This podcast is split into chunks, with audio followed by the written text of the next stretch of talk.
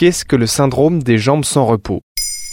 Merci d'avoir posé la question. Le syndrome des jambes sans repos, aussi appelé les impatiences dans les jambes ou maladie de Willis-Ekbom, est un fardeau pour beaucoup de personnes qui commencent enfin à se faire connaître. Il s'agit d'un trouble neurologique chronique qui affecte de nombreuses personnes dans leur quotidien.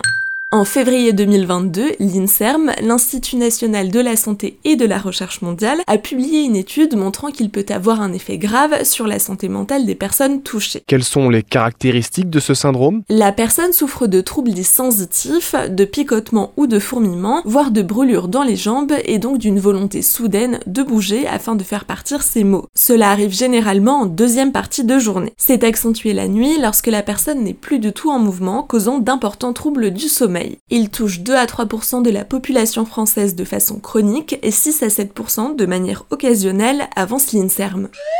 Que faire lorsque les symptômes apparaissent ? Il est possible d'atténuer la douleur en se déplaçant afin de faire bouger ses jambes. Si se lever est trop difficile, il est possible de faire des petits mouvements sur place. Enfin, il est conseillé d'appliquer de la chaleur et d'alterner avec du froid. Et a-t-on pu identifier certaines causes ? Elles demeurent difficiles à cerner. On sait que le syndrome apparaît en général avec l'âge et a plus de chances d'intervenir après une grossesse. Mais ça ne veut pas dire qu'il ne peut pas se manifester dès l'enfance. Chaque cas est singulier. Les dernières recherches prouvent que le manque de fer peut en être une, comme l'insuffisance rénale ou les syndromes parkinsoniens, évoque le neurologue Jean-Denis Turc au Journal des femmes. Pour éviter son apparition ou ses manifestations trop fréquentes, quelques conseils sont donnés par les spécialistes, comme faire attention à ce que la température de la chambre où l'on dort ne soit pas trop élevée, éviter des boissons comme le thé, le café et l'alcool. Quelles sont les conséquences de ce syndrome ? Les personnes souffrant de ce syndrome ont un sommeil très perturbé. Insomnie, réveil fréquent, la sévérité des effets secondaires change selon que le syndrome soit chronique ou occasionnel.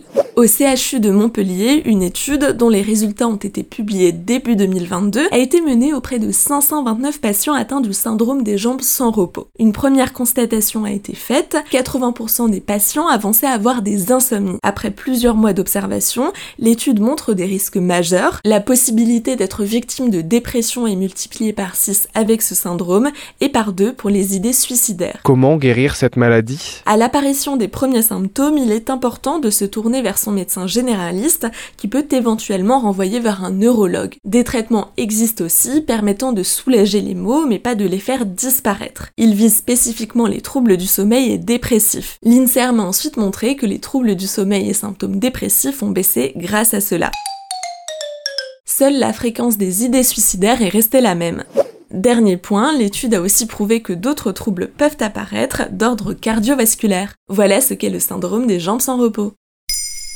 Maintenant, vous savez, un épisode écrit et réalisé par Pauline Weiss. Ce podcast est disponible sur toutes les plateformes audio et pour l'écouter sans publicité, rendez-vous sur la chaîne Bababam Plus d'Apple Podcasts.